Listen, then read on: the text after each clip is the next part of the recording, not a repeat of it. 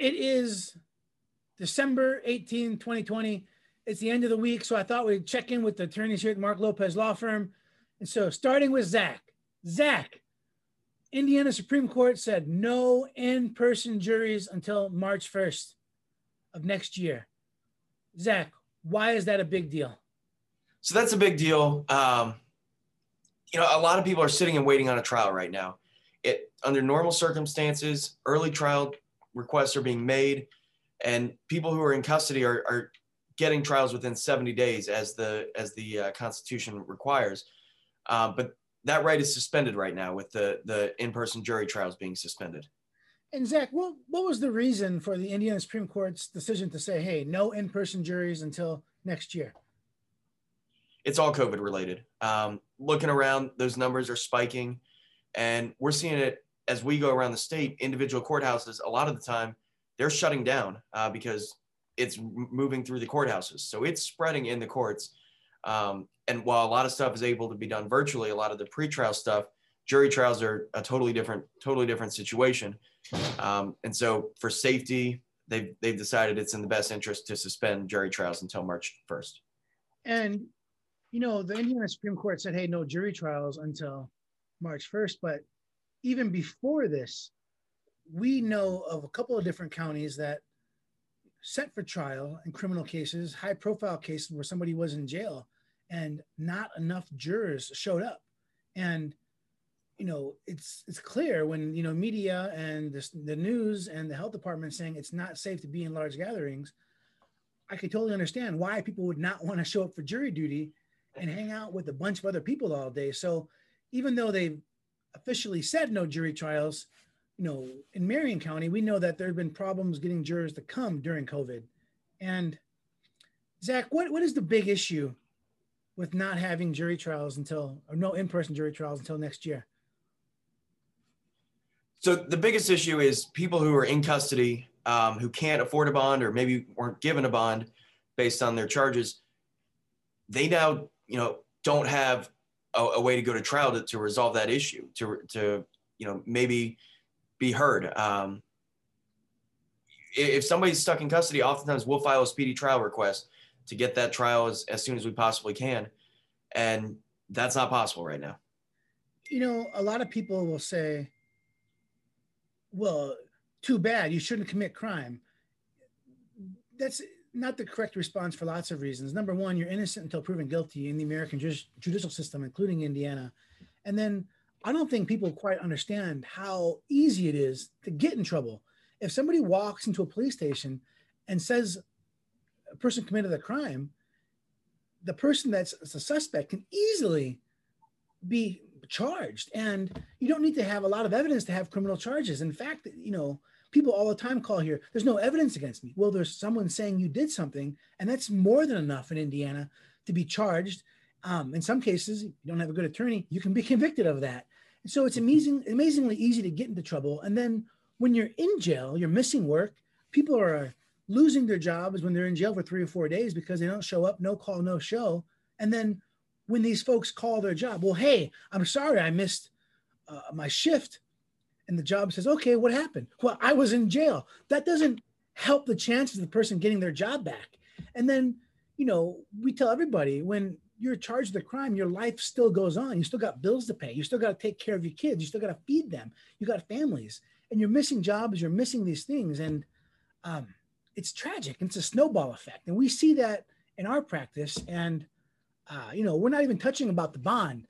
So, Zach, what has been our experience with courts with bonds during time of COVID?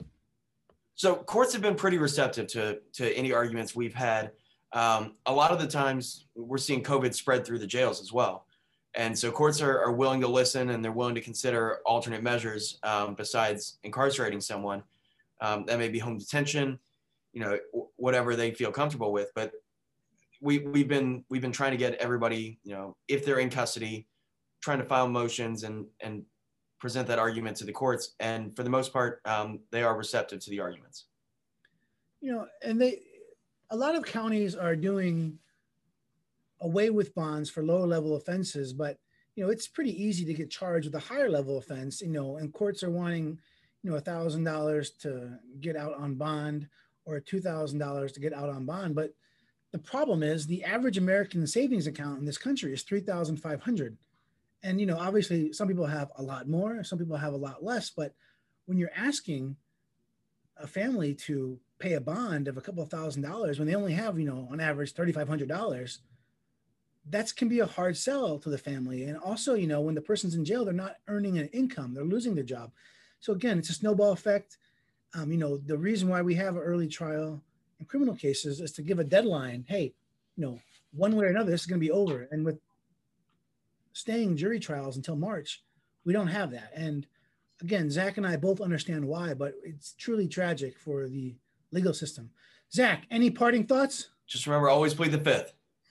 you really can't go wrong pleading the fifth. Thanks so much, Zach. Switching gears to another interesting thing this week is one of the news articles reported that Indiana is getting a bunch of handheld breath test machines, but unlike the current breath test machines, these will be able to test for drugs and a bunch of these are being released across the state. I think Marion County is getting four of them at four thousand dollars a piece, and um, there's been lots of talk about you know whether or not this is helpful, whether or not this is going to actually be of any value. Matt, you are one of the top DUI associates here at the firm. What are your thoughts on this new handheld unit? You know, honestly, I, I think it's an unnecessary step if you if you really think about it because you know, it's it's it's basically a portable breath test on steroids, if, if, if you will, because ultimately, portable breath tests, those numbers are not admissible in court under any condition. All it does is it gives an officer further probable cause to believe you might be operating while intoxicated. So either way, they're still going to have to go get blood, or they're still going to have to go do breath. If they blow zeros on a traditional breath test or the traditional PBT, they're still going to go and get blood if they have reason to believe someone is under some other substance. So honestly, I think it's probably a, an added expense. It's a cool it's a cool gadget, cool piece of technology, but an unnecessary step, really, in my opinion. And so you, I think you're 100% right, Matt. And so with a DUI case, there's usually multiple stages of the investigation, but once a person has performed field sobriety tests and officers made observations, officers are supposed to use the portable breath test to you know basically confirm if the person is intoxicated with alcohol or drugs. And so what happens is in the practice is if someone's intoxicated and then they blow zeros on the portable breath test the officer's like well they're not high on alcohol it must be drugs and then they say hey will you submit to a certified chemical test certified chemical test which you and i both know is either a breath test machine at the station or blood out your arm, that's when, you know, if you refuse those, there's significant consequences to the driver's license. So why do we need this extra step? Why do we have to have this device to try to figure out if the person's intoxicated on cocaine or methamphetamines? There's no real point. It's not admissible in court and you have to go get blood anyway. I don't understand why anyone, particularly the state of Indiana, spent $4,000 on this machine. From my perspective, it seems like a solution in search of a problem. It's unnecessary, completely unnecessary. And, you know, the, with a portable breath test right now, you blow into it, the results are back within 10, 15 seconds. This new machine, they're talking about six minutes. We're going to know whether or not um, what, what drugs a person's on But again, like Matt said, completely inadmissible in court. In fact, Matt, if somebody asks this law firm at a party or just casual conversation, hey, would you guys ever take the portable breath test? What is the response for anybody that is knowledgeable in DUI law? Absolutely not. I would not take a portable breath test under any scenario. And, and an additional thing to think about here, you know, uh, with, with this new machine is you know, if they're if they're starting to take this out, at least from my perspective, they're searching for something.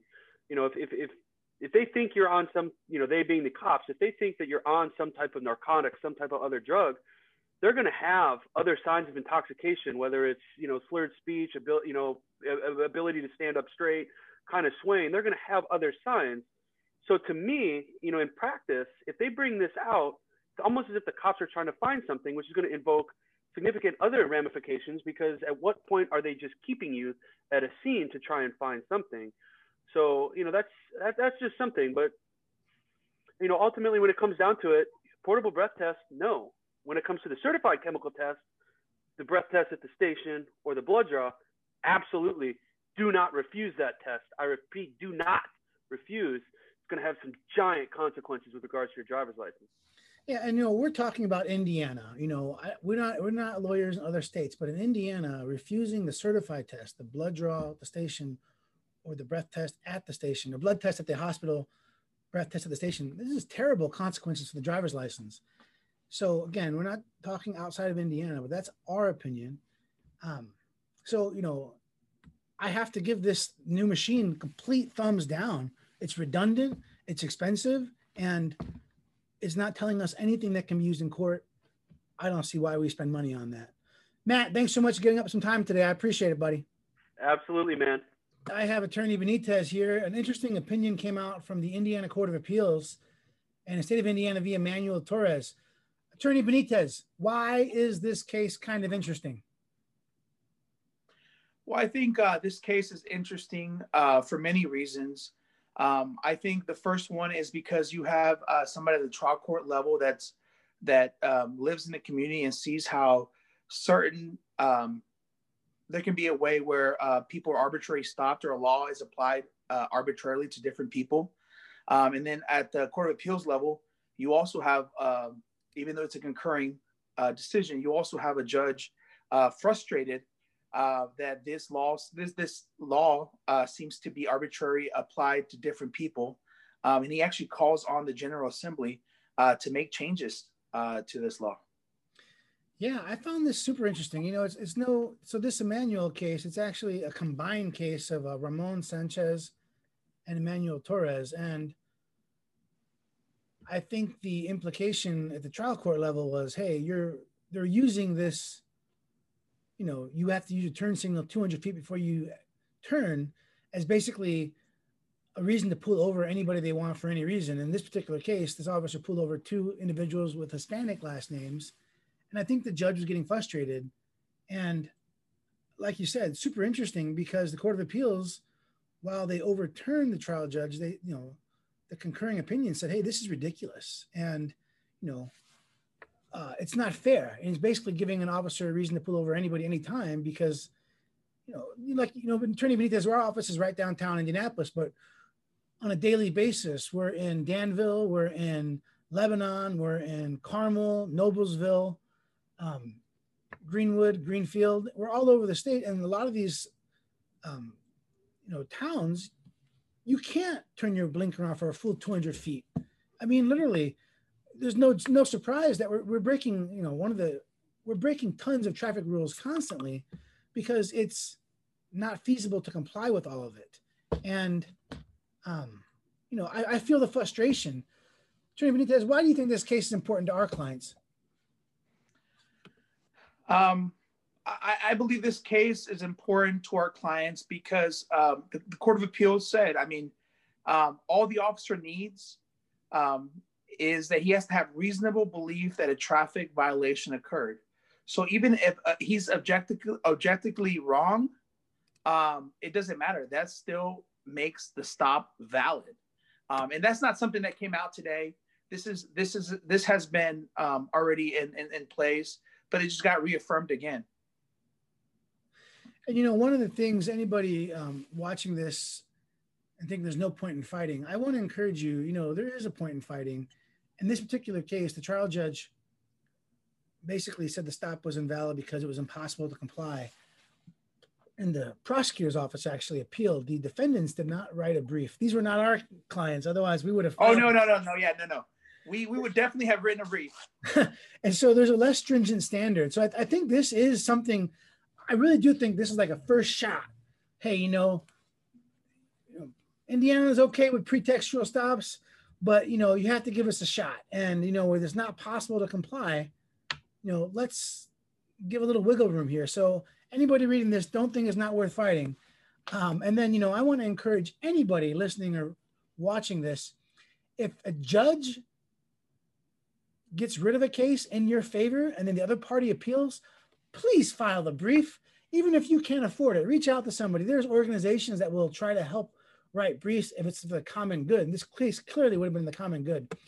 Attorney Benitez, do you have any last minute thoughts for us? Any last bit of advice? No, no. I just, I just, I, I want to quote what the what the uh, Court of Appeals judge that uh, concurred. His his quote. I love his quote. Um, he literally said, "All Hoosiers will appreciate and benefit from a traffic code that reduces the opportunity for arbitrary enforcement." And so um, that, that's a good way to end because um, this applies to to our cases, and and and he sees an issue with the way um, it's being applied, and so he's he calls on the uh, General Assembly to make some changes, and hopefully they do make some changes. Absolutely, and that ends this weekend in review. Anybody watching? Remember, always plead the fifth. Have a great day, Attorney Benitez. Yep. Take care.